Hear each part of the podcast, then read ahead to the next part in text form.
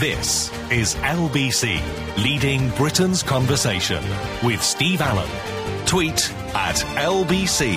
Text 84850. Steve Allen on LBC. Morning, everybody. It's four minutes past six. It's Sunday morning. Apparently, it's going to rain, but nothing can wipe the smile off my face this morning just for being here. And Catherine in Qatar says, You've just made two boys very, very happy. My 11 and 12 year olds are both huge Anthony Horowitz fans, and they sat mesmerised listening to his voice. Fabulous interview. Do you know, I've barely got a word in edgeways. Barely got a word in edgeways. It was a lovely interview. And in fact, you can see it if you go to the LBC website. You can actually see him in the flesh, in full living colour as well, on lbc.co.uk.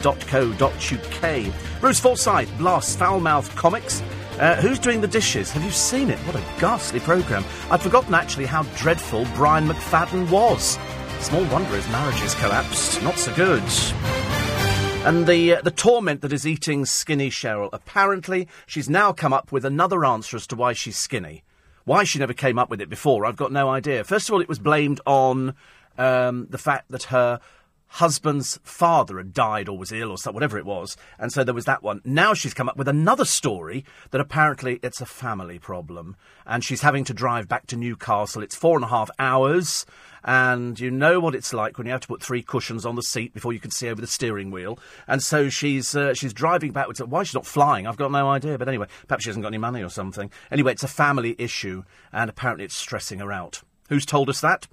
A close friend. It's always interesting, isn't it? I love it when it's a close friend.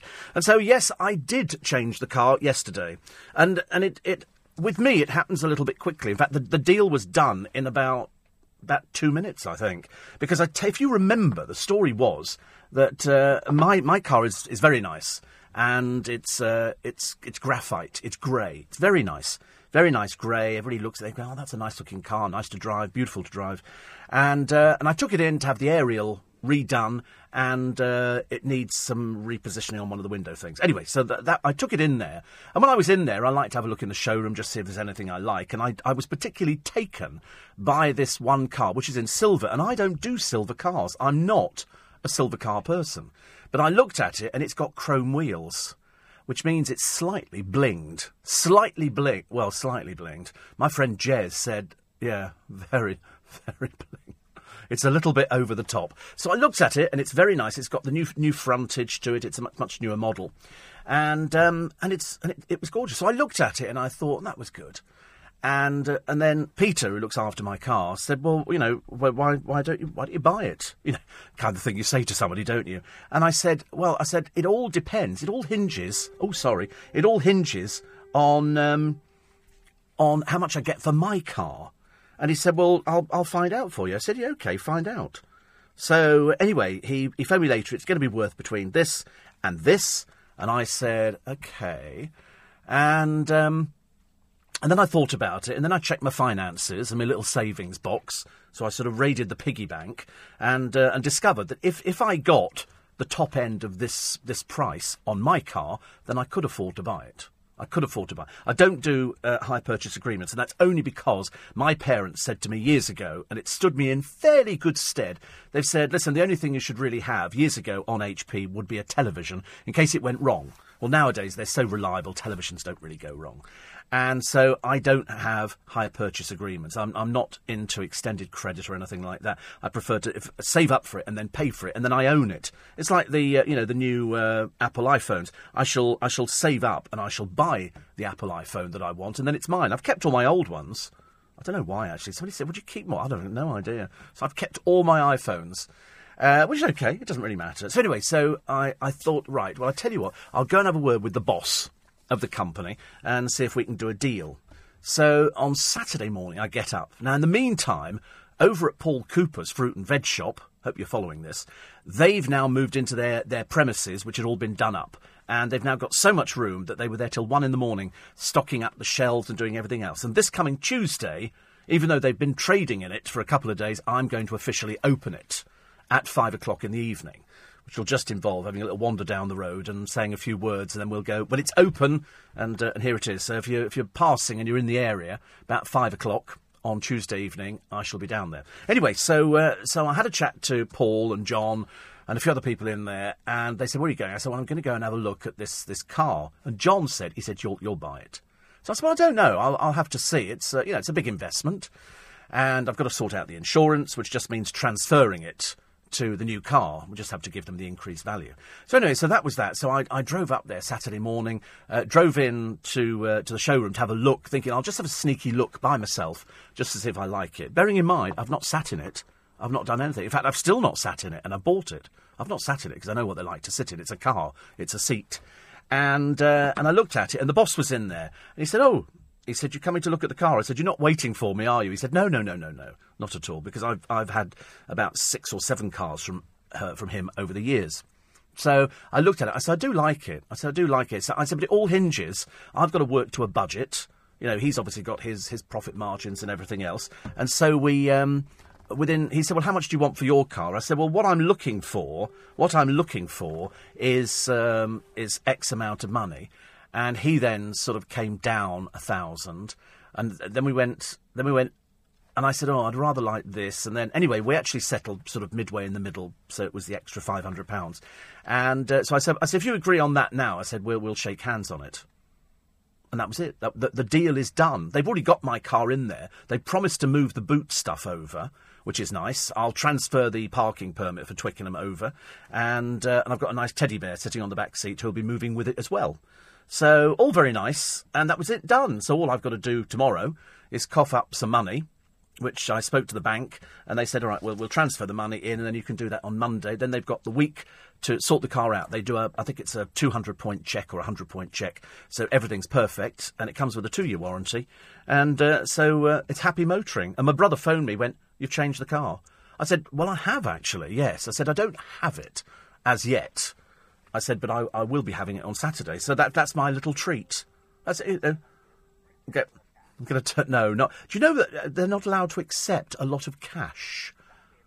That that would be interesting to turn up with this amount of cash, yeah. But uh, apparently, you can only take ten thousand pounds in cash. This car's costing a little bit more than £10,000, just a little bit more. But as, but as I explained yesterday, because people were saying, looks really nice, it's all blinged up, it looks wonderful, it's great. I said, yeah, but bearing in mind, I don't do holidays. Everybody else around here does holidays. I don't do holidays. I don't smoke. And, and I don't get up to any shenanigans. Well, not that I'm prepared to talk about on the programme, much as though Christo is desperate. Do you know when he told the worst fib of his life the other day? Well, in fact, he, he actually said it on the programme this morning. He said, Steve has just sent me a, an email. Well, I mean, we all sat there in the newsroom, and I can't tell you, you know, they were shouting things into the radio, the team out there, and um, and of course, it's just not true. Just oh, he's got a picture of his car here. Just before it's turned into a skip, by the look of it. But uh, no, it's quite nice. He says, I've got a silver car too. We have so much in common. Yes, mine is called Moonglow. I don't think yours could ever be called Moonglow. moon Child or Moon Unit, maybe. Warren, of course, is suffering badly because, as you know, uh, his car was keyed the other day. Uh, something which you know, I thought we'd kind of, I thought the children had grown up out of that.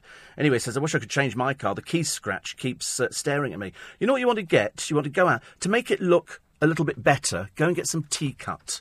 Go and get some T-Cut, rub that into it, and that might do it. it it'll take away the glaringness of that, that they've, they've gone down to base metal. a little bit of T-Cut. And they do it for silver cars. And also, you can get silver polish, which you could probably put into it as well, which would lessen it.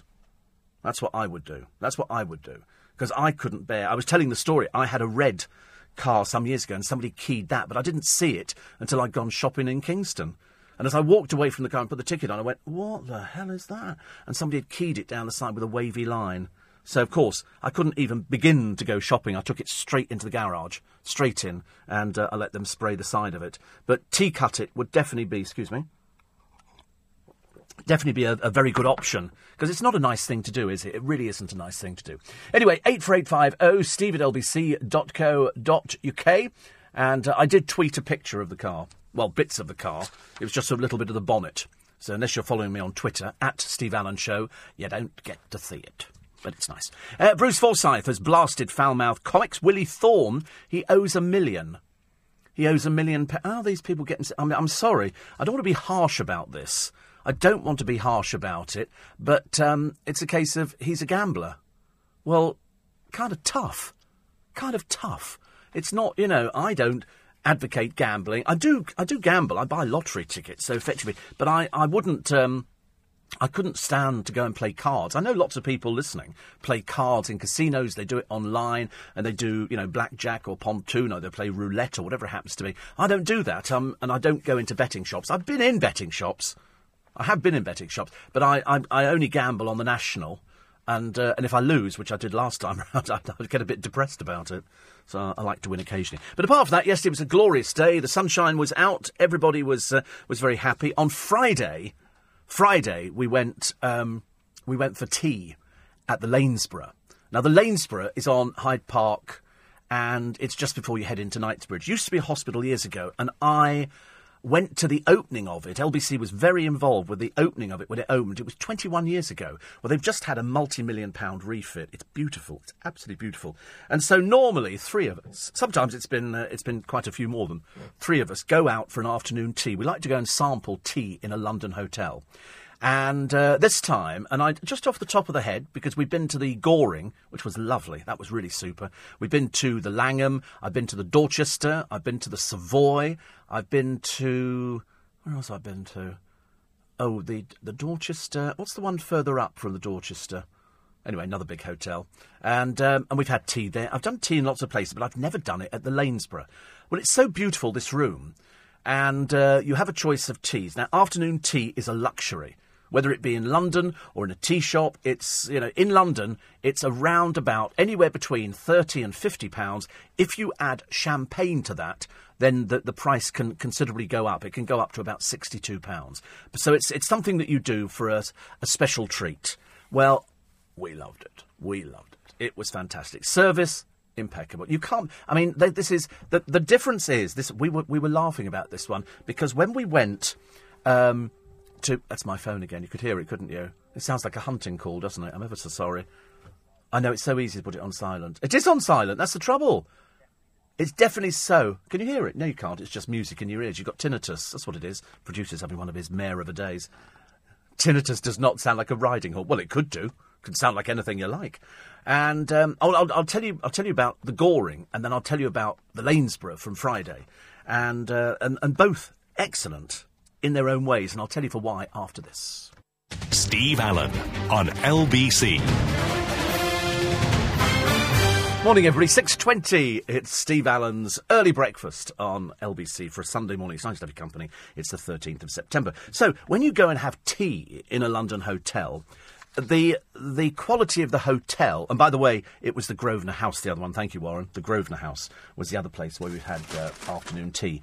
But uh, at the at the Lanesborough, to show what it's like, you uh, you go there. The staff are very attentive, and in in top hotels, they're very attentive. They're even more attentive here. I think this is the only hotel that's got so many private butlers for the rooms. Rooms start, and I think at about seven hundred and twenty pounds. So little bit out of my price bracket, only a little bit out of it, and uh, and it's it's immaculate in there. It's immac- there's loads of people standing around. Good morning, sir. Good morning, sir. Things like that. You go to the loo, you come back, and the maitre d' will follow you back to your table and he will pull the chair out for you and then push the chair back in again. little things like that. Little things like that. I mean, it doesn't it didn't alter the fact that we had caviar in the sandwiches. We had I'm sorry to talk about the food. The producer hates it when we talk about food this early in the morning. And we had um, smoked salmon, and then there was um, ham and egg mayonnaise and then there was cheese with a lovely coleslaw, and then you have you have as many of those as you want. You just keep going until you feel that you're just about going to explode, and then you have scones with clotted cream. Uh, and it came with a creme fraiche as well. And we had uh, different conserves that went with that, diff- different jams, which were beautiful. And then all the little cakes and the little the little pastries and you just keep ordering. It's, I mean, anyway, we, we, we, we, sort of, we don't go mad when we go out for these sort of things. But uh, we had such a nice time. It was really lovely. But, but the difference is the, the Goring is a family hotel. We were, I swear to God, this is true. We, we were, we were laughing about it, reminiscing on what a, what a lovely garden they've got at the back. So I think if you can have afternoon tea, it would be nice. But the room at the Lanesborough is beautiful.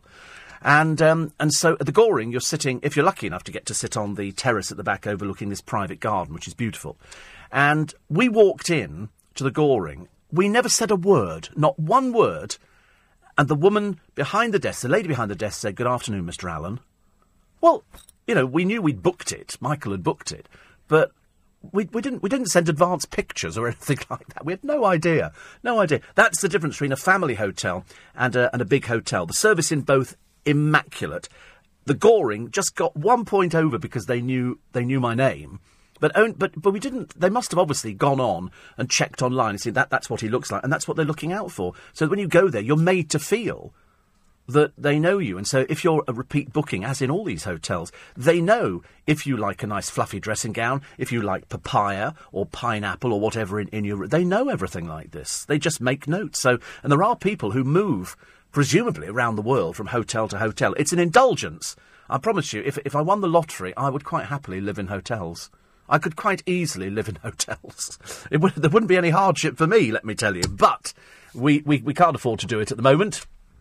Uh, which one caught my eye? Uh, it it certainly wasn't gold, James. It certainly wasn't gold. It's in Moonglow. It's in Moonglow, which I like actually. I like it a lot actually, and um, and I only like the uh, the cream interior. I only do cream interior. I can't do black interiors of cars. They've tried to sell me black interiors of cars before, and I just can't do it. It's got to be cream, and this is cream with uh, with the DVD screens in the back, as per as per usual. Uh, Dennis says the Dorchester and the Grosvenors on Park Lane know them well. They're both lovely, aren't they? They're both lovely. I mean, I just, I, I just love the service that you get in hotels. You're made to feel like a million dollars, even if you haven't got a million dollars. They make you feel as though you have got a million dollars, uh, which is nice. Uh, so, who's doing the dishes? Have you seen it? I'd forgotten how appalling Brian McFadden is at keeping his marriages together. He's, uh, he's not particularly clever in that department. He's the man's an idiot. The programme is so bad. It is so, so bad. Uh, also, the, uh, the Labour MP, uh, Simon Danczuk, who apparently was paid for revealing details of his marriage breakup. How much do you think he got? £24,000. £24,000.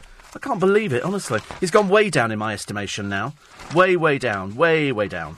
Uh, in the papers for today, lots of pictures of Jeremy Corbyn.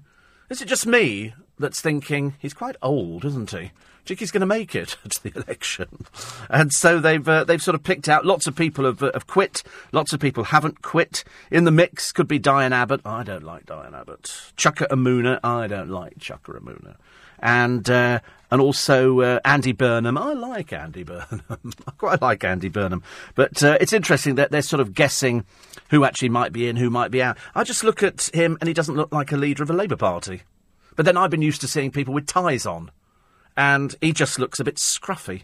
I thought they could have dyed his hair or something, made him look a little bit less like an old man. But he is fairly ancient, isn't he? Gillian Tailforth on holiday with a photographer, and she's uh, she's sixty now. She's sixty apparently, and uh, she doesn't look bad for sixty at all. A little bit of midriff bulge going on, but you know that's to be uh, that's to be expected. And uh, and the touching tribute by Linda Bellingham's husband. Um, it's a theatre style uh, headstone on her grave. Linda Bellingham Pattemore OBE, the final curtain. That's nice, isn't it? She died. Do you know she died last October? Last October. Isn't it amazing? Nearly a year. Nearly a year. Um, here we go. Steven Gerrard and his boring wife. She was dull when she was here, and he's very boring. I'm assuming there must be some sort of book out because they've obviously got pictures of her running with a photographer. Well, nobody knows who she is in America. Nobody's got the faintest idea. She is a total nobody. Mind you, over here she was pretty much a nobody as well.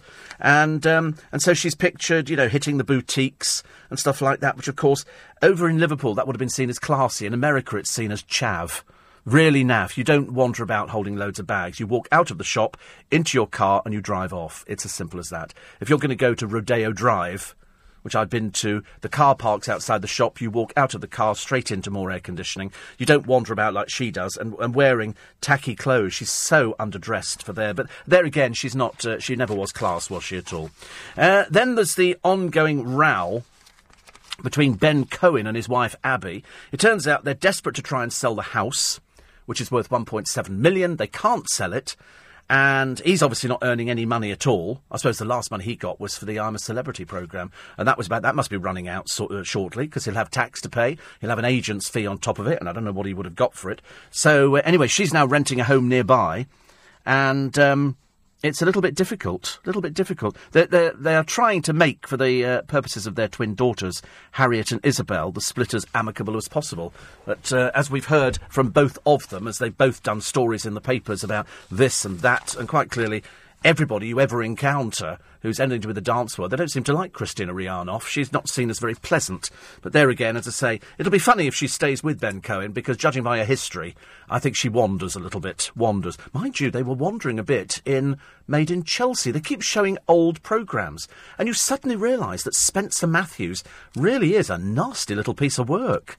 He really is horrible. Him and his bromance with Jamie Laing. Jamie Laing, who can't seem to keep his trousers on, and uh, just a bit of an embarrassment, both of them. Ghastly, ghastly. You suddenly watch them and you suddenly realise that all they do is bed hop. Very, very, very embarrassing. And then it turned out, who was it? Christo was, was telling me this uh, information, that the woman in America who refused to marry the same sex couples, who then went to prison, turns out she's bed hopped all over the place. She's been married four times. Dear me. But apparently, then somebody said apparently that that's okay if you're Christian. That's okay to bed hop. I didn't think it was okay at all. She's apparently redeemed herself. Not in my eyes, she's not. Horrible woman. Horrible, horrible woman. Oh, look, here's a picture of Molly King. Still not working, I don't think. And um, she was in Canary Wharf doing doing some charity thing. Sophie Wessex was there as well, so that's quite good. And uh, there's a picture of Sharon Stone. Do you know she could walk in here now and I would know Sharon Stone? I would definitely know her. Uh, Kourtney Kardashian. I'm bored with anybody with the name Kardashian. And uh, ex England soccer star John Fashanu has been hit with a £3 million divorce court demand by his estranged wife. Uh, his wife wants 2.5 million up front plus 10 grand a month. And uh, Fash says she also wants him to buy a new motor of her choice every two years. Wow. But last night, Abigail branded the star a lunatic dreamer. I think that kind of sums him up, doesn't it? I don't know enough about. What does he do for a living now? Is he just a commentator for games and they bring him in as a, a pundit? She says, um, I didn't ask for anything because there's no point killing a dead man. Well, obviously not amicable then. Obviously not amicable. Uh, there was also uh, Carol McGiffin's column. Always a good laugh. Everybody hates this Farrah Abraham. He says this gross creature masquerading as a human being. She is n- uh, seriously. I don't think you could ever describe this person as human. She is just disgusting. Bobby Davro had a go at her. I'm not the biggest fan of Bobby Davro, and I'll tell you the story again probably later in the programme. But. Um, uh, this, uh, he had a go at her and said, "Why are you so vile?" And of course, she just she is vile. She's absolutely she's American. That doesn't really bode too well as far as I'm concerned. But uh, you know, to make a, a pornographic fi- and then they go, "Oh, she's a star in America." That's all Kim Kardashian's famous for. You only have to look at her to realise there's this this malarkey about making you know these these films of yourself is just almost too much. Martine McCutcheon on motherhood. I thought she was bankrupt. She seems to be doing all right with a personal trainer and everything else. What she does for a living, I've got no idea. No idea at all.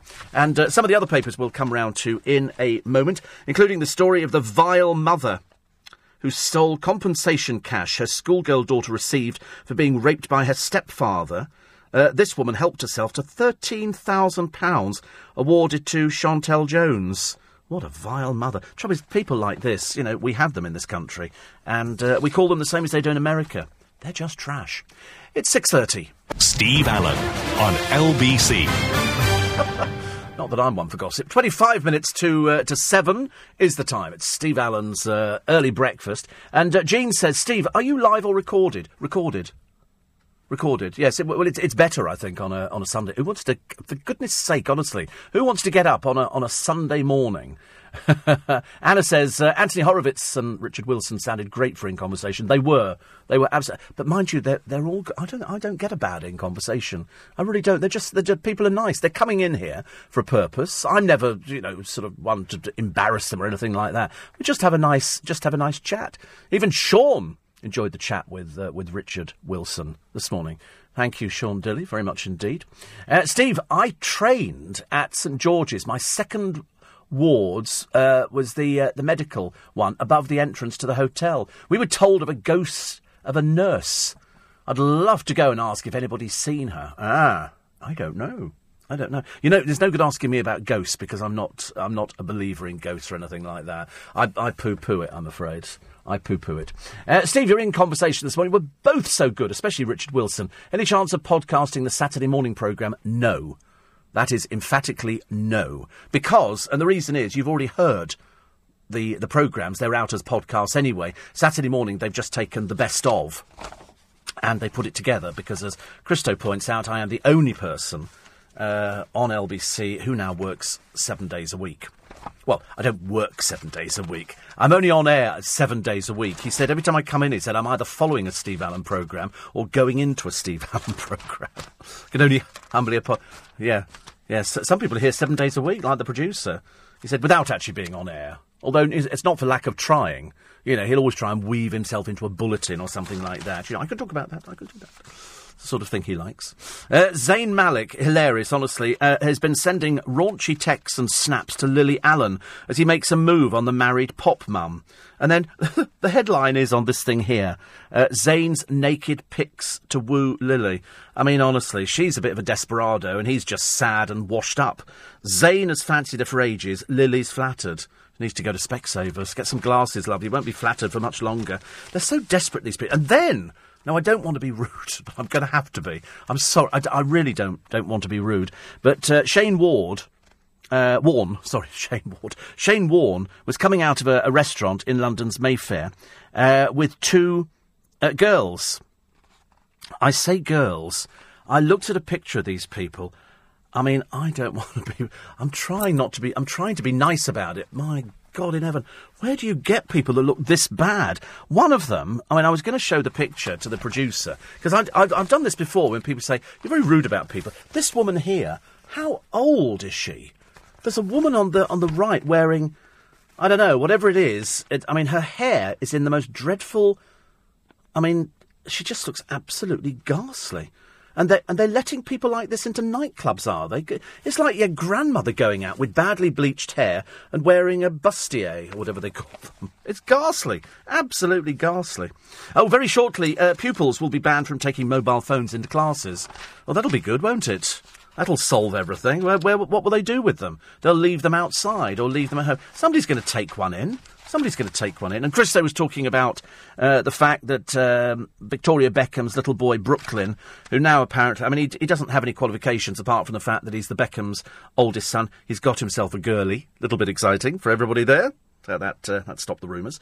And uh, he's 16, and she's apparently on Broadway and so they've posed for, for pictures. It's embarrassing, really. At 16, you know, you shouldn't be posing pictures. They, they should really be trying to give him a normal life. But as the family, as you know, are so so shy of publicity, presumably he's just sort of following down there because they've taken pictures of just about everything. Then it turned out that we had, uh, luckily, not too much about Charlotte Proudman who apparently helped stop bikini jelly wrestling at a university. But as I say, she's a little bit too prim little bit too prim, because that little fringe looks like it's been cut absolutely perfectly. And anything that is less than perfect, not that I think she's good looking. I wouldn't even dream to comment on the fact she's good looking, because I think she's quite plain. And that's a compliment, Charlotte. I knew you'd take it as that, eh? Nobody's ever said you were good looking. Nobody, apart from one person. He didn't say you were good looking, just said it was a good photo.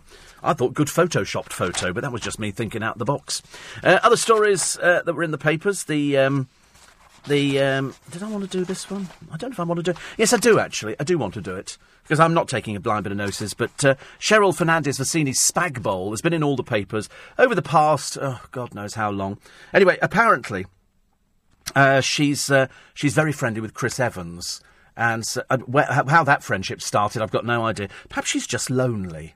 Perhaps she's lonely. I mean, what on earth do you think she's got in common with her husband, who's a very well-educated man, and she's she's got nothing at all. Anyway, the reason that she's got this weight loss, having sort of tried to fob everybody off with a load of baloney at every uh, twist and turn, and then sh- and then she was saying, you know, nobody should uh, should be allowed to comment on my weight. Well, grow up and get over yourself, girlie.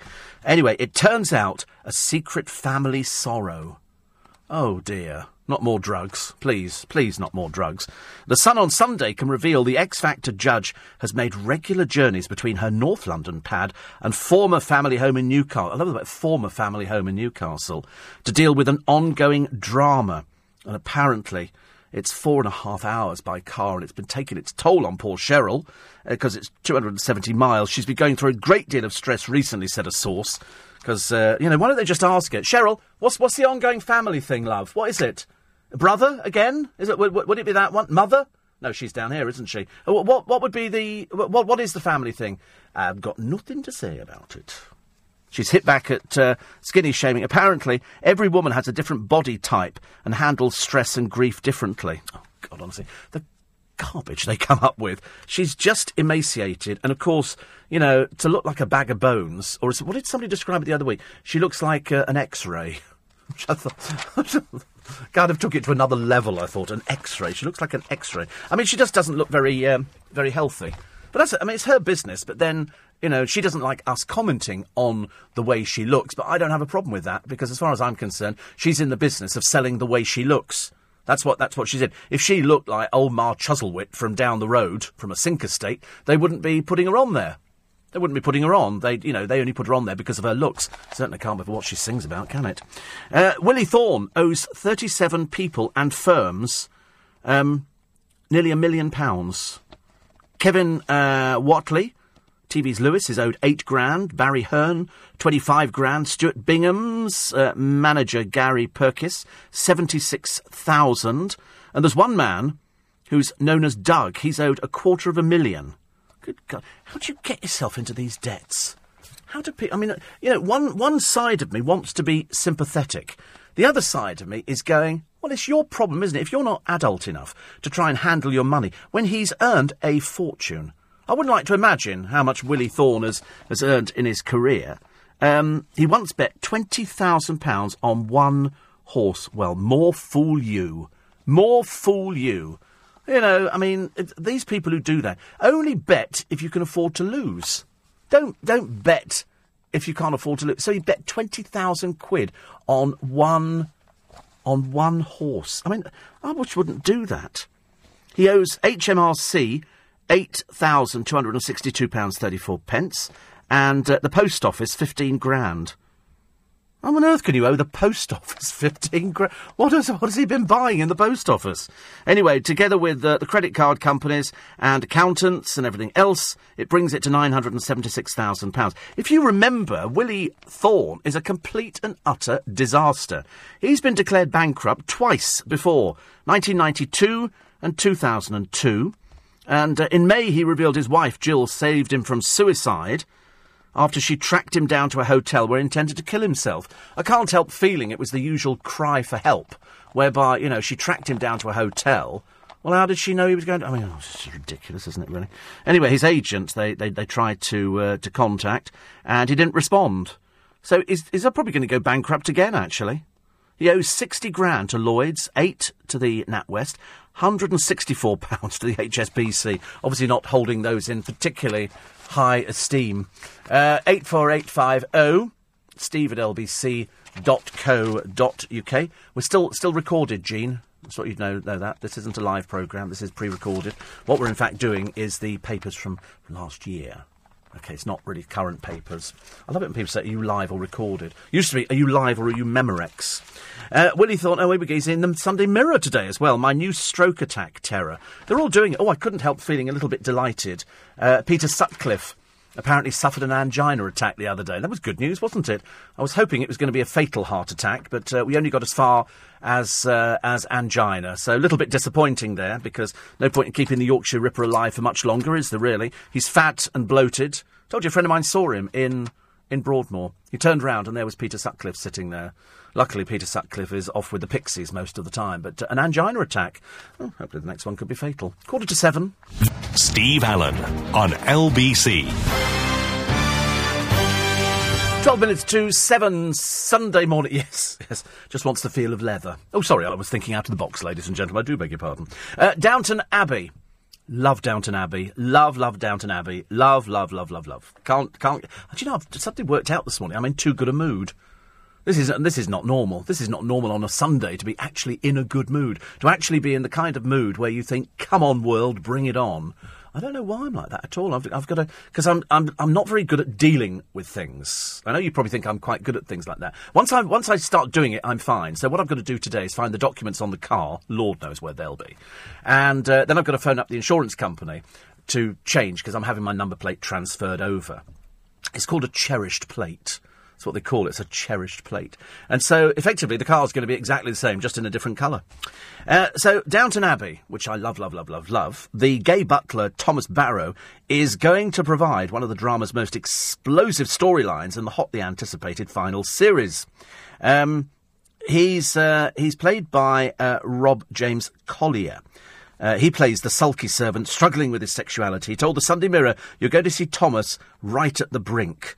He's been worn down by years and years of society saying you can't be who you are, and this series deals with that tragic journey. Oh, gosh. I wonder what they're going to do. I Hope it doesn't detract from the whole thing that goes on in the house. Because I, I, just, I just love it. I think Hugh, Hugh, Bonneville will deal with this brilliantly, absolutely brilliantly. So uh, that's going to happen. Of course, I mean, actually, during the 1920s, homosexuality was illegal, completely illegal. So as a punishment, they locked you up with hundreds of other men. Didn't quite work how that one worked, but anyway, I suppose somebody somewhere must uh, must understand it. Now, of course, it's down to 16. I think it's 15 in some countries. I'm pretty certain in the Netherlands, somewhere like that, it's 15 years old. And they have sort of, you know, it's it's okay. Over here, it's still a bit bizarre, isn't it? When somebody says, "Oh, look, there's a schoolboy who's sort of come out at the age of 16," and uh, for some reason, most of them just seem to be so camp. You know, they go, oh, I've just come out as gay, and you go, no kidding. Unbelievable. Unbelievable. Uh, so what have we got here? Oh, it's some dreary story about uh, X Factor Caroline Flack, one of the worst presenters on the television, and they hardly feature her now. In fact, what did they say the other day? 93 seconds she was on screen. The rest of it was all, uh, all Ollie Murs, who they've quite clearly sort of tarted him up a little bit, given him loads of makeup to wear. She just seems to cling on to people. She's a bit, uh, she's a bit needy. She's a little bit like that poor Chloe Whichello I mean, that's that really is one hell of a head case going on there. I don't quite know uh, quite know where where to begin with her because she's in Celebrity Big Brother and uh, she's just a little bit simple. I don't think she should have been put in there. I mean, they are her and that peculiar boyfriend of hers. Well, I say boyfriend, who knows? Um, you know, I don't, I don't really know where they're heading with their career, if indeed they have a career, because I suspect they probably haven't. Uh, Richard Wilson says Stephen is eighty. I don't believe it. Yes, and he's he's as bright as a button. He's as bright as a button. You have to download. Uh, I do apologise for the fact that there is no uh, video of our interview because only because we were doing it in this studio, which I'm in at the moment, and there was no video recording facility in here. So uh, you can get Anthony Horowitz though. You can get him as well. He's on the LBC website, lbc.co.uk. Bruce Forsyth, the TV legend, has blasted foul mouthed comics and claims show business has become vulgar. He is not wrong.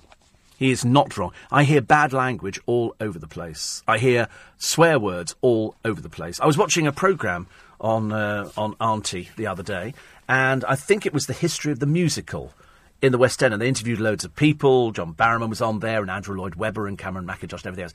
But was, um, I was amazed at how many what I would call rude words slip through. Don't get me wrong. I am not the angel Gabriel. I do use language quite a lot. But it was interesting to note that this sort of cropped up in a programme about musicals. And uh, Brucey says that if he was starting out today, he wouldn't make it as a star. He's 87. 87. I tell you, this, this, is, this is the new 25 year olds, aren't they? He says, I'm a bit of a prude. I feel uncomfortable when I hear comedians swearing and talking about sex all the time. Oh, I never want to hear people talking about sex. I find that so dull, isn't it? People talk about sex. He said, I don't mind a saucy joke but show business has become vulgar.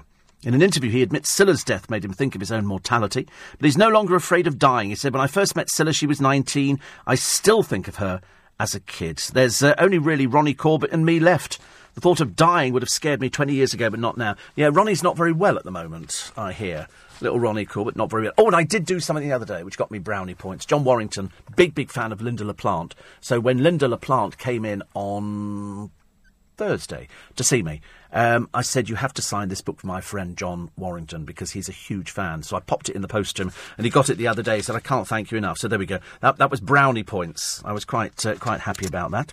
Uh, what else do we have? Uh, Yasmin Alibhai-Brown. Uh, she had to turn Jamie Oliver off. She says, you know, eat less and exercise more, all else is tosh. And she said, I don't want to hear about how much sugar is in everything. uh, which is not so good. And uh, also the one here. Best show in town is Sunny Afternoon, which is the Kinks. And uh, very edgy. The music, acting, and production take you away, but behind the exuberance are darker messages about the price and burdens of fame. Awesome, she said. Awesome, which is what I like. I like people who go and see something and they go, "It's awesome." Go see Kinky Boots. Go see Kinky Boots. You'll you'll absolutely love it. You will you will come away feeling in a much a much better place than you probably were when you went into the theatre. Once you've actually got over the cost of theatre tickets, because it's not cheap, is it now? Not cheap. Paul says, I've been away for a week, but it's great to be back and to listen to you.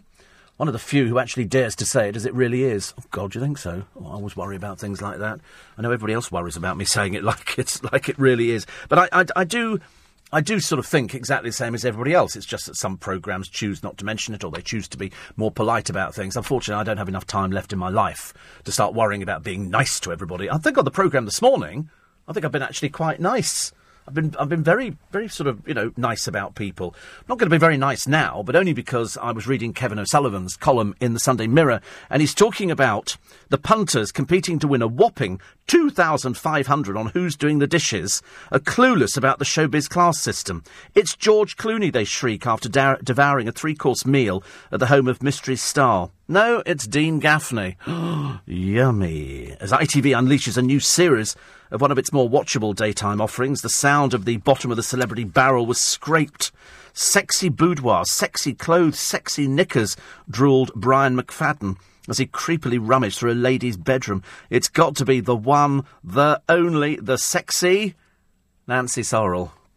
While Nancy hid in the kitchen, I know you won't know who she is. You won't know who she is.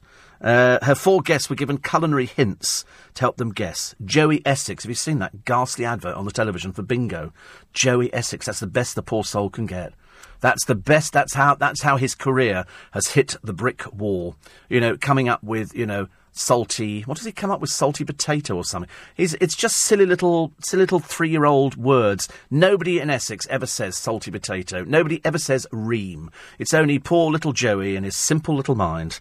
Anyway, Bear Grylls, Tara Palmer Tomkinson. Well, if you can get her out of the wardrobe, yeah. John Cleese, Helen Lederer, Katie Price. They shouted any old name, and then suddenly they got it right. On the next thrilling instalment, Westlife relic Brian boomed. Mike Read has been a household name for about 40 years in his own household, I suspect. Pass the remote. Click.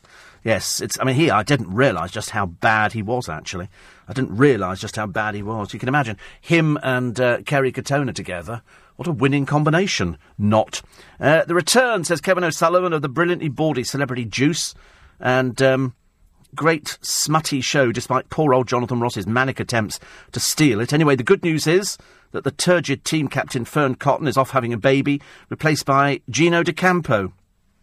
Yes, uh, there's something about him. He just makes my flesh creep a little bit. He's a bit like Anthea Turner.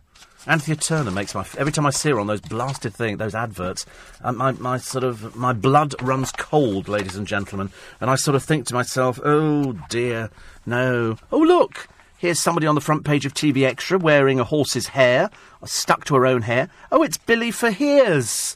Oh, Billie with the little piggy eyes. You can't miss her. She's always looked like that. She's not the what? I don't like piggy eyes. You haven't got piggy eyes. You're a man. You're a man. Producers, he has to muscle. You see, if he's not actually on air, he has to try and get in on air. This never-ending quest of insecurity is not. He could turn the mic on. He has his own mic and everything else. But she's got piggy eyes. She also is totally unphotogenic, poor soul, honestly. I mean, if you trowel enough makeup on to look like a Thai lady boy, I mean, this one here, she looks a bit like, hmm? A bit like that. Are shaping up style and beauty secrets. There is no beauty secret. Trowel it on like you're going on stage in drag, and then, uh, oh, she's being paid by a company to promote her exercise secrets. In other words, she doesn't do this. It's just a load of old hogwash, ladies and gentlemen. So, and I wouldn't be taking any advice from her anytime soon. Seeing they're still waiting for her to get married. Otherwise, their child's going to have another name which she's not uh, familiar with. Uh, Caroline Flack again on landing the top presenting job on television. I think you've obviously misconstrued what you're doing, love. You're not doing very much presenting at all, and it's certainly not the top presenting job. The top presenting job would probably be on the panel. You're neither on the panel nor ever likely to be on the panel. Oh, Georgia May Foote, leaving the cobbles behind. Same dreary old has been story that we've had before. Have you heard her accent? Oh, dreadful, dreadful. And apparently, there's more to life than what you weigh. Katherine Kelly on Beauty Secrets. I don't even know who she is. She's Corrie's Becky McDonald. No, I'm none the wiser. I'm ever so sorry. To, I'm supposed to know because I know a bit about show business who these people are, but I've, I've really got no idea at all. No idea at all. You look at the pictures of them. I mean, I couldn't even name Little Minx. Mix. I couldn't even name all those names there. And I'm not as vain as people think, says Joey Essex, because he's being plugged by the TV Extra because it's owned by Richard Desmond and he's got him doing the thing. Unfortunately, poor old Joey Essex is just you just sort of leave him in the corner and get round to him every so often, don't you? You don't really actually engage him in conversation because I don't, I don't think he's actually capable of having any sort of conversation. Uh, Steven Gerrard, the prima donna England stars, who whinged about 50-yard walk to get a massage. Worst time for coffee, apparently, is 8.25. Cops at the Cohen's bus stop. Zayn Malik sending raunchy snaps to Lily Allen. Apparently she's flattered. But there again, she's probably flattered just to get any sort of attention. Uh, Zoe Ball could be lined up as the host of Top Gear, like anybody cares. Tesco axe Ribena because of all the sugar, yet their own sugar drinks are chock-a-block with it. We'll come round to that. Uh, plus Willie Thorne, my new stroke attack terror. Probably more bankruptcy around the corner. And the Labour MP, Simon Danczuk, who was paid 24 grand for revealing the secrets of his marriage breakup. Couldn't make it up, could you really? News at 7 is next. This is LBC, leading Britain's conversation with Steve Allen. Tweet at LBC. Text 84850. Steve Allen on LBC. Morning, everybody. It's Sunday. It's the 13th of September, and it's going to be mixed. And I say mixed, the weather today could be a mix of sunshine and showers. Either way, I couldn't care less. Nothing wipes the smile off my face on a Sunday because I'm here until 8 o'clock. My friend Stig Abell will be along then with a breakfast for you this morning. No doubt talking, I should imagine, about uh, Labour leadership and uh, the new exclusive in the Sunday Mirror today. And Jeremy Corbyn says uh, we don't have to be unequal. Poverty isn't inevitable. It doesn't have to be unfair. Things can and will change. Is he too old to be Labour leader? Who knows? Only time will tell. And we've got more from the papers and more of your texts and emails as well. And don't forget, you can catch up with the In Conversations. If you go to the LBC website, lbc.co.uk, then you'll find the, uh, the videos on there of some of the ones, except Richard Wilson. That's the only one that's not on there because there was no video of Richard Wilson, but Anthony Horowitz is on for today, and the other ones, they remain up there as well, so you can go and check those out. It's an opportunity, actually, if you're a big fan of Anthony Horowitz. It's, I mean, he was, he was just super. Mind I thought Richard Wilson was super as well. They're all, they're all great, and we've got some super guests for you next week on the programme as well. So, uh, all of that to come. Just going up at, you know, and looking at poor old Joey Essex. It's a shame, really, that, you know, he's not on the television anymore. And uh, they, they ask him the question, um, will you ever go back to Towie? He says, I never say never to going back. I know, the career could be over before you know it. I mean, I don't think he's rating at all now, uh, even though they say that he has a fragrance hair product range and a clothing line. What's next? He says, I was thinking uh, I'd bring out um, a Joey Essex doll. I think people laugh at him. I don't think they're laughing with him, I'm afraid. And um, then they ask him about who his ideal guests for a dinner party are. He doesn't really understand the question, which is a bit of a disappointment. And uh, and he's he's very good at doing spaghetti bolognese, and he can do sausage and mash. And um, he says, "What's the best show business party that you've been to?" It shows how dull his life is. It was his own shop launch. He said, "I had eighty people, and then we all went to Sugar Hut." That, that's the extent of it. That's, that's how bad his life is at the moment. And uh, all he's doing is plugging bingo, where he sort of pretends that people say the word ream and things like that, which, of course, as we all know, is a load of old baloney, ladies and gentlemen, because nobody speaks like that at all. Only three year olds. Only three year olds. Uh, Emma's Girl. And this is Emma Thompson and her daughter. I think it's pronounced. Well, I don't know how it's pronounced, actually. Is it Gaia? But uh, she's 15. And one of the reasons that she left her school was because jibes from schoolmates who taunted her for being a hippie. Good God, I thought people had been quite proud, actually. That, uh, you know, she was forced out of public school by classmates. They called me a green hippie. And um, imagine, though, if your mum's Emma Thompson. I mean, that must be pretty cool, mustn't it? Uh, also, well, there's just loads and loads and loads of Jeremy Corbyn. Some of him looking a bit old and haggard, and some of him looking, you know, as if he's with it, and some of it looking as if he's not uh, very with it. Um, he's also going to be cracking down. This is the his sort of blueprint. I'm not sure if this is tongue in cheek or if it's serious, but he's actually going to crack down uh, on tax avoidance schemes. So here we go. And, you know, he's, he's, he's going back to what he thought about. Uh, hit middle class families, people over, only earn a, earning over 50 grand a year with new taxes to help fund a 10 billion pound plan to scrap tuition fees. He would rethink the role of free schools and academies. This, of course, if he actually gets in, if you actually, if Labour get voted in, it's not looking very promising, is it? Really, at the moment on property. Slap rent controls on expensive areas such as central London to stop social cleansing where families on welfare are priced out. Oh dear. On immigration, Jeremy Corbyn calls for all refugees now arriving in Europe to be treated with humanity and compassion, pledges an end to the scapegoating of migrants. He believes the debate on immigration has been poisoned. Where are they going, Jeremy? It's no good coming up with this claptrap if you can't actually come up with the answers. No good just bringing loads of people into the country. What, do they work? Do they not work? I mean, I heard a story the other day, how true it is, I've got no idea, that um, they encourage people who are in uh, to go and buy a taxi and start driving taxis around London. Frighten the life out of me. I mean, I know you can get round on a blooming sat nav, but for goodness sake. Not, not so good, I'm afraid. Not so good. Car looks great, says Noreen. Four of us have booked to see the Carole King musical. At the moment, Brian and I have eight shows booked, all music except Jo Brand, including Peter Noone, Dave Berry, Chip Hawkes, Brian Poole, Herman's Hermits, Marmalade, and the Union Gap. And uh, John Warrington, wonderful day for today. So have a have a lovely, lovely day. Uh, eight four eight five zero oh, Steve at lbc.co.uk. We weave everything in on the programme. Uh, apparently, Jenna Jameson who's the former US porn star, says it. How can you be a former US porn star? I mean, the films live forever, don't they? They don't. They don't sort of evaporate when you get to a certain age. You can still look back at the uh, at the trash that she's done. She's clearly had boob enhancements, dolphin lip transplants, and two melons inserted as buttock implants. And she's running around the house calling everybody else fake. Yeah, but the trouble is, people, they're, they're very odd about this fake word now, aren't they? She thinks in her business that's probably quite normal. The trouble is, you know, if, if you're sort of a little bit like that, then uh, you, you probably think it's normal as well.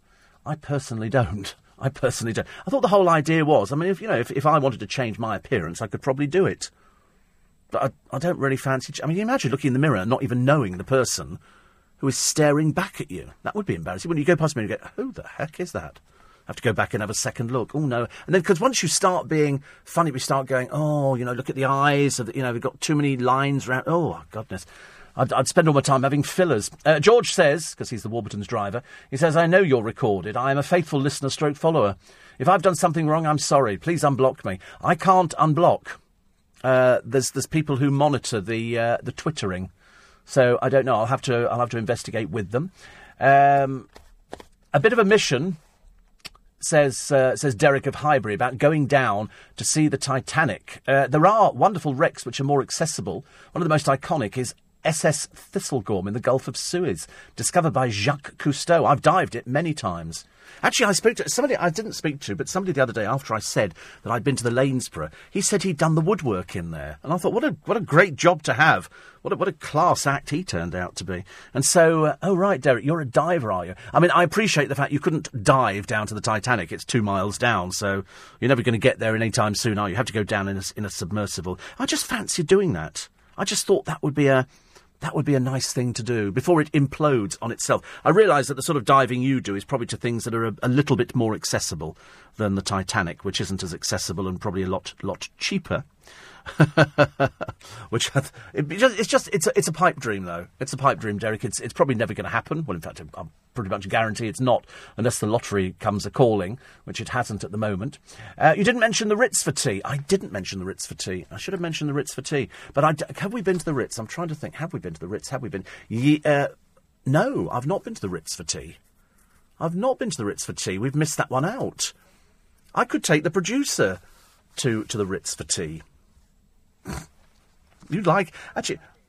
Yeah, you look like you're in. Well, we all look like we fit in at the Ritz. We'll just park the car outside. Somebody will look after it for us. They're like that. They're very nice and very obliging. It is. A, have you never done afternoon tea at a London hotel? No, not. Have you done it elsewhere though? You had. Oh right. I think it's a lovely thing to do. It's it's a it's a bit of a treat. And it's certainly not something I could afford to do every day, but it's it, it was really lovely. I just like the idea that somebody's cut the crusts off sandwiches. I think that's quite posh. I think cutting the crust off, and they're, they're absolutely, all the sandwiches we've ever had, they're just absolutely delicious. I don't think I've had a bad sandwich. The only one I didn't have, I didn't have the caviar because I'm not really into fish eggs, but it was beautifully done. I mean, really, just really super at the Lanesborough. And the Goring was lovely. It's just that the Goring has got this lovely garden at the back of the hotel. It, it's a private garden. It's just lovely. It really is nice. On a, on a, and yesterday, uh, Friday, was a beautiful day. It was weather. And then what we did, we finished there, and then we came back and we had a bottle of Prosecco at the Garrick at the back. And one of the guys, uh, Rob, who's been doing work experience with LBC, he was being sent round the square. Actually, ironically, I thought of you immediately, Will, because he was going round interviewing ginger people. And that was his mission. There was something was it Ginger Day or something? There was some. There was obviously something to do with that. And so he said, "I'm, I'm going round interviewing ginger people." I said, "Well, a lot of ginger people," I said, "are red." I said, and a lot of them think they're strawberry blonde. So he was doing that the other day. But anyway, we managed to force a glass of uh, prosecco down him. Do you know how much a, a bottle of prosecco is in a pub? About thirty quid. When you when you know you can buy it for about six quid, it's a hell of a markup. It was a treat though. Friday Friday was, a treat day. We we enjoyed it. We really did. It was uh, it was absolutely lovely. Uh, what? Oh dear, I don't I don't like stories about uh, people hurting animals, and there is a story about people hurting animals, and so I don't uh, I don't want to read it to you this morning. Uh, There's no point in depressing you. Oh, here's Steven Gerrard again. Has he got some sort of book out or something? Him and his dreary wife. Alex, who obviously rates herself as something. I don't know what. All very odd. Uh, Aylan and his father, their real story. A disturbing dispatch with dark echoes of the past, and from Istanbul, new questions behind the picture that shook the world. I knew that there are all sorts of internet stories about um, about this uh, this child and how the whole thing has turned upside down, purely based on that photograph. Oh, and somebody sent me an email. I watched a guy the other day. You might have to tell me who it is. I was watching a baking program. It could be the Great British Bake Off. It's got Prue Leith on there and everything else. And they had a guy who looked like a goth. And he's a heavy metal fan, and he was cooking. Well, his dish looked sen- it looked like a, a piece of art. It was on a big plate, a big white plate with it. I don't know what it, whatever it was. It was, and they all gave him ten out of ten. And a lady wrote to me and she said, "Did you see this guy on this Great British Bake Off or whatever it was?" And uh, Great British Menu is it? He was fantastic. This guy was fantastic. He made Jamie Oliver look like he was back in the Dark Ages. This guy, it was his his his plate was a work of art. It was the most beautiful thing I'd ever seen. And Prue Leith was going into raptures over how fantastic it was. Really was. It's uh, quarter past seven. Only on LBC. Morning, everybody. It's uh, seven twenty. Philip says, "Don't forget to register the car for the congestion charge." I don't drive uh, in the congestion charge. I don't need to. I haven't driven a car into London during the week for God knows how long. If I do it, I, might just do it on a daily basis. But no, I don't need to register it at all. Don't need to register because I don't. Uh, I don't drive in. I get a. I get a. Oh, sorry. I get a car in as well. Uh, British Bake Off, load of old tosh. they should get Michael and Stella on, who did a lovely birthday cake for me some uh, some years ago. Thank you, Warren, to remind me of that one. Uh, greetings from uh, from Ireland, says Christine. Uh, just looked at your Twitter page. Mm, car looks fabulous. And uh, can you make my Sunday and follow me on Twitter? I'm not actually on it at the moment. I, am I'm not too sure how to do these things. People have to help me. Uh, Jeremy says Prosecco is so Essex, whereas Champagne is so so Chelsea. I fear not. I fear not, young man. Unfortunately, it, would probably be quite sweet if it was, but as you know, uh, sales of Prosecco have overtaken Champagne.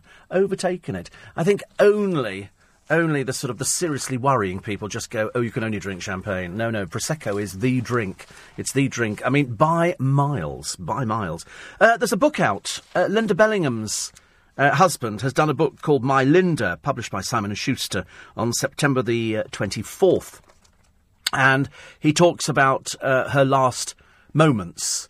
Uh, together. Nicholas Grace, the actor, was there on one side of the bed and he was on the other. And uh, he said that after she'd uh, passed away. They were there when, when she when she actually went. Uh, he said the nurses were so kind. The day staff, who should have finished at 8 pm, wanted to stay on to prepare her rather than letting the night nurses take over. So they'd been with her all the time through. And um, I think we were all gobsmacked by that. I'd interviewed Linda on uh, on a few occasions. She was always charming, bubbly. There's no accounting for, for when this ghastly disease takes hold. But in this book, here he sort of he talks quite honestly. He said there isn't a day goes by where he doesn't break down in tears because you, you cannot believe, can you? And for many of you listening, you've probably been through something very similar. And it isn't like somebody just wandered away. It isn't, you know, he, he says the one thing was after she died, he said, I, then I was a widower. He said, I don't even like the word. Don't even like the word.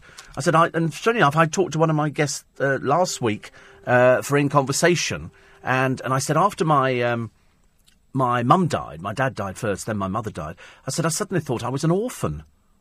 And uh, I think, oh, it was Fiona Phillips was talking about that. I said, you don't want to sort of take their numbers out of your book. I don't know why.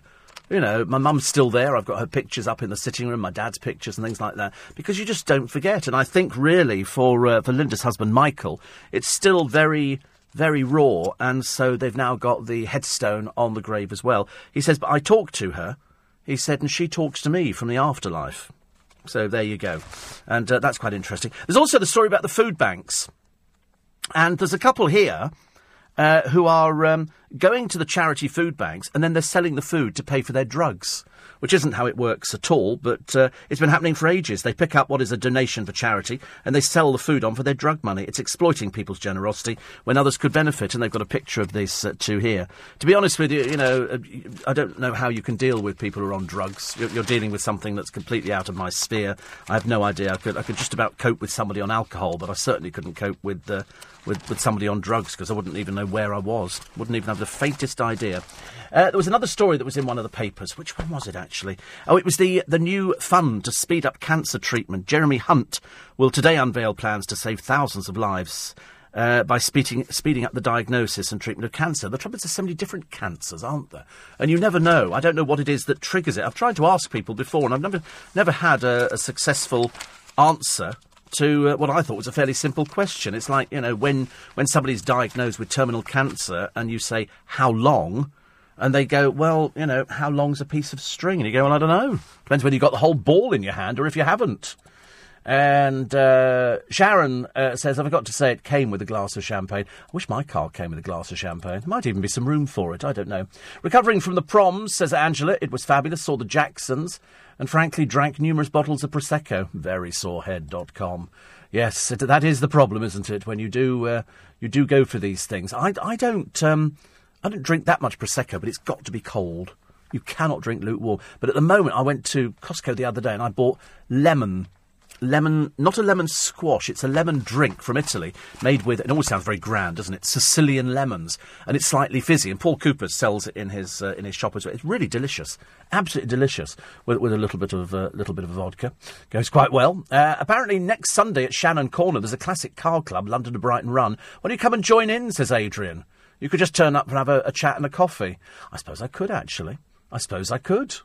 That could, could be quite nice. And uh, and Jimmy says I was in a nursing home uh, in in Parbold. They cut the crusts off my sandwiches. Did they really? You see, sometimes I used to eat the crusts of sandwiches, although we, mainly it was saved for the birds, assuming that if we couldn't eat it, the birds would stagger through. Grace says afternoon tea is such a treat. Over the years, I've been to most of the hotels you mentioned. Park Lane Hotel worth a visit as well.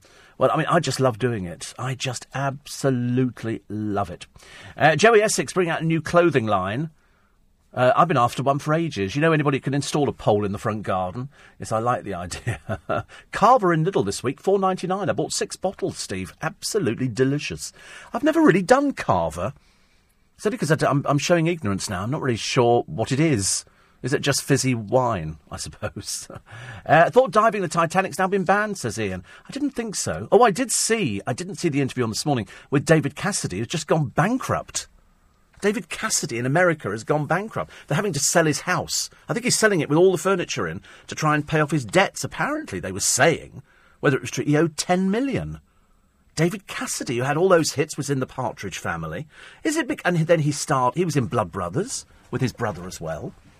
So uh, all of a sudden, life must go a bit pear shaped for people who've earned a fortune and what they do. I always say to friends of mine who are in the business, not you know not in radio but in show business that uh, the one thing you want to do is try and get your mortgage down as quickly as possible so that if all else fails you've got that. If you saddle yourself with a huge mortgage and then all of a sudden you lose your job you're kind of stuck with something that you can't pay for and you have to get rid of it. Luckily we don't have well not that I've noticed for ages um, negative equity which we had some years ago. I remember a friend of mine she owed more on her mortgage than the place was worth So she was in this horrible catch 22 situation. But when you read about David Cassidy going bang, I mean, I couldn't care less about Danniella Westbrook. I mean, you know, we know where her money went, and uh, various other people as well. But in David Cassidy's case, you know, I know he wasn't the innocent person everybody thought he was, and I think he had a couple of very expensive divorces. But then you think to yourself, that's all of a sudden, that money's gone. You can't recapture things. I, I interviewed him some years ago. He came into LBC.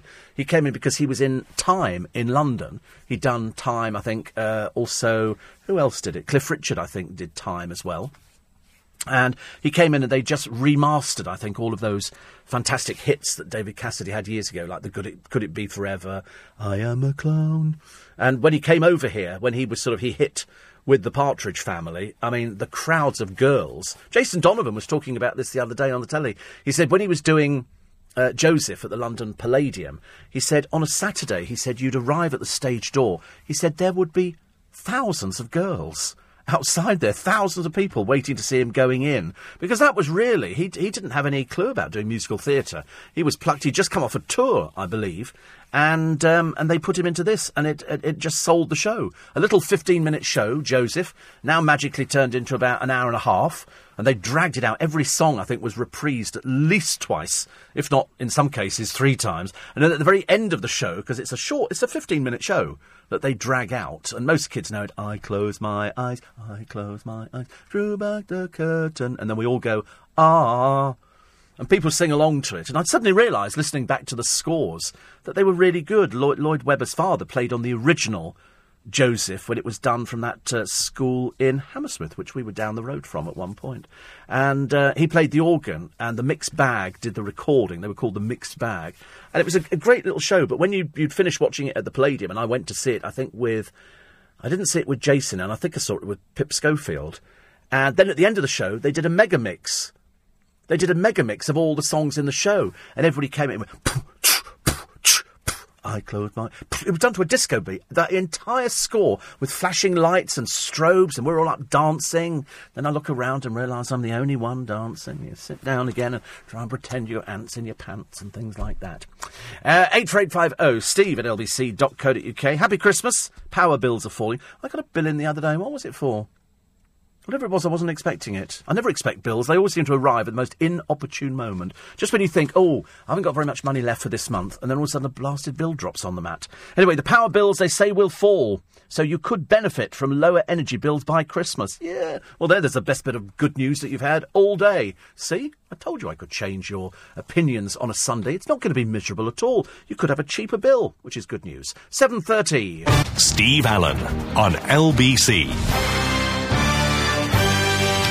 Good morning. Janice says thank you to you. My sleep routine is now completely messed up, as I have to wake at the crack of dawn to hear you. I'm sorry about that. I am responsible for actually sort of ruining either more marriages or or people's sleep habit. They just sort of we now wake up at four o'clock in the morning to be part of the four a.m. spike. Cava apparently is the Spanish equivalent of prosecco. Oh right, oh, okay, all right, that's okay. And um, and Michael uh, says, uh, I know how sad it must have been for Lynda Bellingham's husband, Michael, losing her to cancer, but I'm fed up with him, keep reminding of his, of his pain. Well, he's done a book now, so you're going to be even more fed up with him, I should imagine. I mean, I, I, to be honest with you, I mean, I, I think probably it's his, it's his way of trying to deal with it. And because she was famous and because people loved her so much, that's, that's why.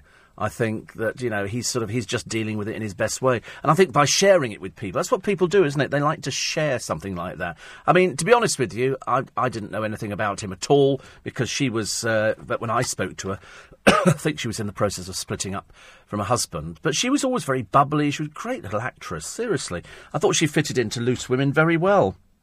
They, of course, then made a big play about it, but didn't they drop her? Didn't Loose Women drop her? They seemed to drop a load of people that the public seemed to like. Uh, and Jazz says, love David Cassidy saying, how can I be sure? Check it. Oh, don't listen. I know the David Cassidy songbook very, very well. Very, very well. Oh, somebody sent me in a thing, actually. Well, in fact, two things. Uh, one of the thing, I think it'll be going over to, uh, to some friends of mine. Uh, the Crystal Palace Food Market is every Saturday at Haynes Lane. They've got a website, actually which is Crystal Palace Food foodmarket.co.uk. It's a good idea. I like food markets, but uh, this person here, and it's it's some some some some. It's uh, it's Mister. It's Peter. Peter sent me in He said, uh, I've got a, a recording here of um, Elvis Presley, the Jungle Room sessions, recorded at Graceland. Well, I, I could be uh, sending it over to Cheney's very, very soon. And um, Nicholas says, uh, love the Steve Allen show, which is great. Uh, Steve Bacon loves the colour of my car. Paul says, he yes, Stevie G has got a book coming out. He said, I can't think why. Boring, mumbling footballer. Still, the table needs levelling. and, uh, and somebody says, where is the new car? Well, it's not here yet. Uh, Manjula says, You always make me smile listening to you, even when I feel down. Well, I think that's the time, isn't it? When you're feeling down, you turn on the radio. And if, you, if you're listening to somebody who thinks got more problems than yourself, it makes you feel a bit better about life, doesn't it, really? Uh, Camilla Tominey, writing in the paper today, talks about the uh, ridiculous uh, Charlotte Proudman's stand against a married male lawyer. She's quite clearly just an attention seeker. She's uh, absorbing. And boy, does she like the attention. Boy, does she like the attention. But uh, she felt objectified by the message. Oh, God, posh words and everything, dear. But uh, anyway, she was the one who wrote Quar about some other people's pictures, so it's all right for her to do it, but uh, never let it spoil a good story. And uh, Camilla says no woman on earth has a fringe as immaculately groomed as Proudman's unless they care about their appearance. Oh, I should imagine she probably gives her hairdresser hell. Absolutely. It's not level. It's not. It's not level. Look, it's not level. Fire this person.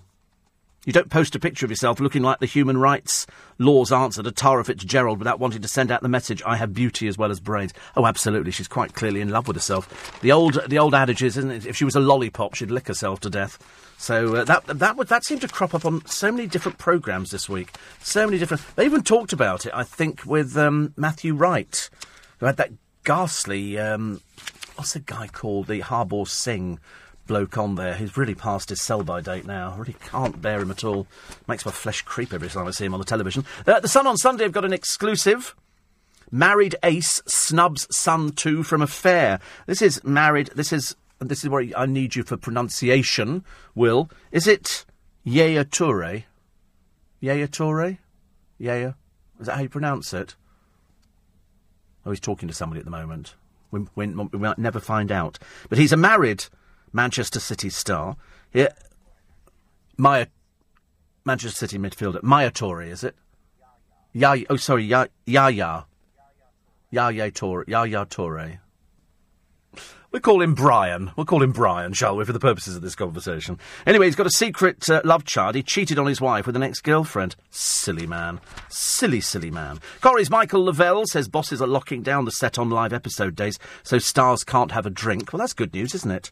I like that idea. And uh, the nanny at the centre of the Ben Affleck and Jennifer Garner marriage split is set to rough it in the I'm a Celebrity jungle. Christine Ouzounian uh, is claiming to have had a relationship with the Hollywood star Ben. Sources say she's now held talks with a series of reality show bosses. Oh, God in heaven. I did. Actually, of course, she's obviously read my book. Obviously read my book, which is How to Be a Celebrity. Um, and it's a case of, you know, if you can't have an affair with somebody who is, is famous, then you become famous by the association. So, in other words, you know, if I was sort of so inclined, I could hang around with Charlotte Proudman, and they'd start saying, "Wait a minute, that's Steve Allen's down there again," and then all of a sudden, I become famous through hanging around with somebody who is relatively media famous. I mean, if she's got any sense, she'll keep her head down and just disappear completely because that's what it's supposed to be. You don't want to have somebody working in a in a in, in a practice who's more famous than the practice. That wouldn't be very good, would it? Perhaps they might have to sort of shove her somewhere else. I don't know. And uh, and also, this is uh, spoonbender Uri Geller has put his mansion up for sale, and he's returned to Israel.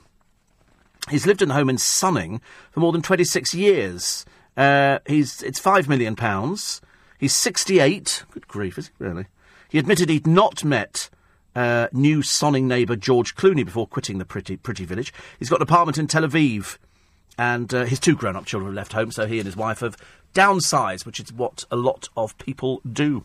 Zayn Malik has been sending these raunchy texts. He really can't get his life in order, can he? Poor soul, honestly. So not actually you know, in a boy band. Not actually. Nobody's particularly bothered about him releasing any music. Not any time soon. And look, here she is, little Miss Attention Seeker, but don't have a conversation. She'll burst into tears. Bit like Gail Porter on um, the Celebrity Big Brother. I mean, she spends most of her time in tears. Not surprised, actually. Uh, Lucy Mecklenburgh. And uh, here she is. She's trying a variation of paddleboard surfing in Spain. How lucky that you had a photographer there to capture your your bottom As I say, it's it's a posed picture. You know it's a posed picture, and uh, it's a bit naff. But just don't ever ask her to speak. She's got the worst voice under the sun. She makes Gemma Collins seem articulate, and you know how difficult that must be for me to say that. Uh, also, also in the paper. Well, this you have to look at the pictures of uh, Shane Warne bowling two maidens over. I mean, one of them, it looks like she's been, she's obviously been caught in a wind tunnel or something, poor soul. And dressing, I mean, she's quite ancient. They went on to Raffles nightclub in Chelsea. I've never even heard of it. Perhaps they let people like that in. Not so good, is it? Uh, the pupils, who, how are they going to do this? I don't know. They're going to ban pupils from bringing their phones into class. I mean, how is that going to be possible? Are they going to check people? In America, sometimes the pupils have to go through like a metal detector, and they go through and, and they check them for sort of knives and stuff like that. It's fairly, fairly common in America to find knives. But uh, to find phones, Perhaps they could just have something that sort of means that you can't operate the phone within school grounds. They put out a.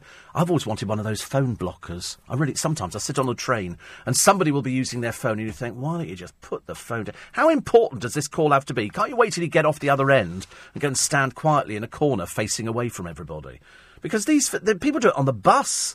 They're on the trains, they're walking down the street, they're holding the phone in front of them, they've got it up to their ear, they've got an earpiece in, you never know they're talking to the vegetables or, you know, or a Greggs you know, sausage roll. They're just sort of walking along, chatting away to themselves. But it's the ones on the train. I want to buy a phone blocker. You know, I know that they're illegal, but I just love one. And you just push the button, and all of a sudden their phone goes dead. I mean, I had a woman sitting next to me on the train the other day at Richmond Station, just down the road from me. Uh, there's a there's a blind spot. There's a, there's a bit in there which means that you cannot get phone signals. And so she's on the phone, all of a sudden it goes dead. So she then dials the number again. She, hello, hello. And I wanted to say to her, you won't get a signal, dear. We're at the station. You've got to wait till we get about a mile out the other side. Anyway, if she tried it once, she tried it three times. Hello? Hello? Hello? Hello? I thought, you're not getting... There's no signal. There's no signal. I don't know why. Actually, it's an odd. It's an odd place. Very strange. So, if, if they're actually going to bring in these uh, these new rules and say that kids can't have them, just bring in a phone blocker and the phone block could operate, couldn't it, in there, and you could sort of. Um, and then just sort of push a button. It means that nobody could make any phone calls within the school grounds. So, in other words, having the phone would be totally useless. Totally useless, which is which I think is a brilliant idea. You don't you don't really want to have things like that, kids on the phone at school, do you? Because you get one-upmanship, one-upmanship all the time, all the time. Uh, apparently, you can get crustless bread in the supermarket, Kingsman. Yes, do you know? I think I've seen it. I think I've seen crustless bread. Is it? Uh, yes, I'm sure I bought it. Actually, in fact, I'm I'm pretty pretty certain. Pretty certain. I know that Stig's going to be talking uh, after eight o'clock this morning uh, and asking the question: Is Corbyn the best thing that's happened to this country and its politics in a generation? Uh, Steve says Anna, Anthony Horowitz, and Richard Wilson. Great. And Sue says I cannot bear Myleene Klass. I think she's she's probably Marmite, isn't she? Is, is she sort of Marmite? Everybody seems to like David Cassidy. Was a bit bit depressed about the fact that poor old poor old David Cassidy is uh, owes so much money. They're forcing him to sell his house. Not so good, is it? Uh, Cava says Patsy is to Spain what prosecco is to Italy. It's lovely. You should try it. Good news on the car. And um, no, th- th- that we've hit a brick wall on that. On that other thing you were asking about, we've hit a brick wall on it. I'll, I'll let you know let you know later. Uh, Sharon says, listening to you about afternoon tea, um, I had somewhat unusual Chinese afternoon tea round the corner from Harrods. Well, that sounds quite nice. I like to have Chinese afternoon tea. Oh, that's pr- oh, that's nice. Oh, that looks nice. She sent me a picture in of what it. That's Chinese afternoon tea, is it? We're having some of that. I could live on Chinese food. I don't think Chinese food can live on me, but I, I absolutely adore it. I think it's absolutely wonderful. I could, you imagine if you actually had a chef at home and they could cook Chinese food? Never need to go out ever again.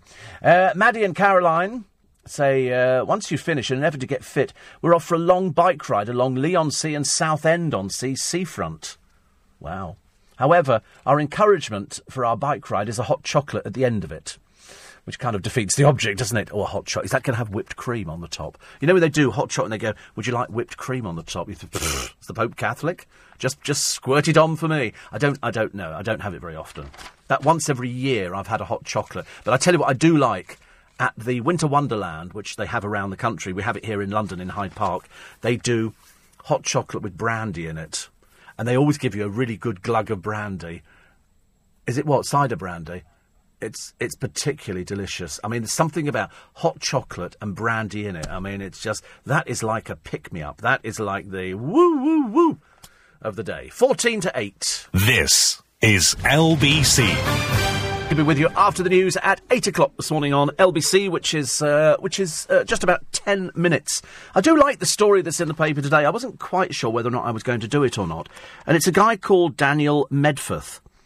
And uh, no, I, I, I, I, can't do this with any sense of decency, so you'll, you'll have to fill in the missing gaps yourself. He ended up in hospital. He took 35 Viagra in an hour. And let's just say it provided him with a. Well, it provided him with it for about five days, apparently. He's a plasterer. He took the pills for a laugh after a holiday bender. And he said, I ended up feeling sick, dizzy, and hallucinating. Everything I saw was green. Strange, actually, when the tablet's blue. And he said, and I got this thing which wouldn't go away, so he confessed to his wife, who phoned an ambulance. They kept him in hospital for 36 hours. I mean, to be honest with you, it's a bit of an achievement, isn't it? A bit of an achievement. He says, fortunately, my wife has forgiven me and realises I've been very, very lucky. I mean, you have to be very, very careful because the dangers of this, apart from the obvious one, um, it just doesn't work on that part of the body. This can give chest pain, nauseous feelings, a racing pulse, fainting from low blood pressure. It could also lead to loss of consciousness, brain hemorrhage, and even in the extreme, death. So, you know, far from being a funny thing, you know, and he took this as a bit of a laugh after sort of uh, being on a bender, it actually could have had dire consequences. He could have died as, uh, as a result of this. Uh, the Grim Reaper is the story I brought you earlier on, which is the good news that the Yorkshire Ripper Peter Sutcliffe has suffered a crippling angina attack.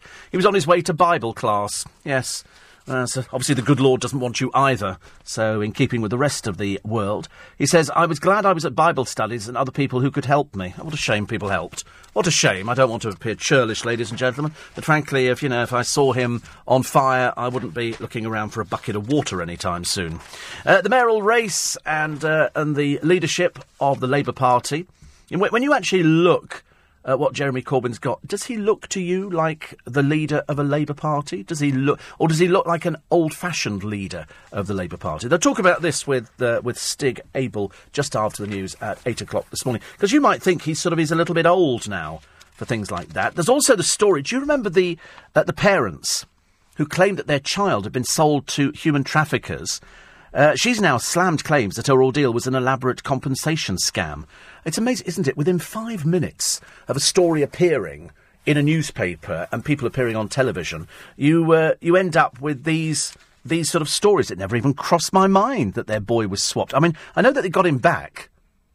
So, and they seem to get him back fairly quickly. There was also the grandmother on death row remember the one who was on death row on that island? Well, apparently they're now preparing for her execution. So they've got a, a story with her. It, well, obviously, she's able to do stories and have sort of access to other people. And they've uh, and she's sort of said, you know, I've got one more appeal, and if that doesn't work, well, then I'm going to be shot. This is the woman who was found, I think, with something like ten kilos of cocaine. And then, as most drug uh, smugglers do, they try and backtrack as quickly as possible and say, I only brought it in because I was being threatened and my family was being threatened. And we all go, yeah, yeah, yeah, whatever. You know that you're not supposed to do it. I wouldn't even know anybody. If anybody said to me, "Can you take this case at the airport?" Uh, the answer is no. The answer is no. Uh, more in the papers today as well on um, Dad Brown. This is Bobby Brown speaking for the first time about the death of his daughter, Bobbi Kristina, on television tomorrow in a pre recorded interview for the daytime show, The Real Monday. He says he believes his family did all they could before the troubled girl's death in July. He says, We prayed in hope for six months. They were arguing, the whole family were arguing, weren't they? About this for age. I mean, when she died, it was, in terms of somebody dying, a, a mixed blessing, I suppose. She spent six months on a life support machine in a coma. Her death is still being investigated. Still being investigated. Because in America, they take loads and loads of times. Uh, Tesco have banned workers sitting down on the job. Apparently, they've removed all staff seating from some of their busiest stores, including chairs at kiosks. Bosses say the change are intended to reflect the fast-moving pace of the customers. Really, it's all it's all hotted up, hasn't it? In the supermarket wars, it's uh, it's hotted up there because they're all sort of trying to compete. Sorry, what? What? What? Heated. What did I say? Hotted up. Hotted up. I quite like. I, I was thinking of me being a hottie. I was, uh, Yeah, nobody's going to deny that. Apart from Char- Charlotte Proudman, you know, she might deny that I was a hottie. But, uh, yeah, because she, cause she's not a hottie. She's not hottie. She's a very silly girl. Uh, strictly Cha Cha changing rooms. Ben's wife, uh, Ben Cohen. I do hope that relationship with Kristina works out. But as I say, her uh, track record isn't so great. And over on the X Factor, luckily they've uh, they've actually found somebody to sing whose whose mother's just died. And th- this is this apparently, as far as they're concerned, is good news. It does only go to prove to me that uh, when you watch that spoof that was done by Peter Kay on the Extra Factor and on the X Factor, it was as near as damn it the closest thing that you're ever going to get. Terry Christian is doing a column in one of the papers today. I think he's. Um, they have to tell you what he does. He's a TV and radio presenter. He, he pops up on the on the Wright Stuff, and he talks about uh, the Countryside Alliance who have criticised Chris Packham, who's very well heeled and comes from very good stock. You know that he's terribly, terribly middle class boy. He's not this, this sort of image that he tries to portray. But they've talked about the propaganda about wildlife in the countryside.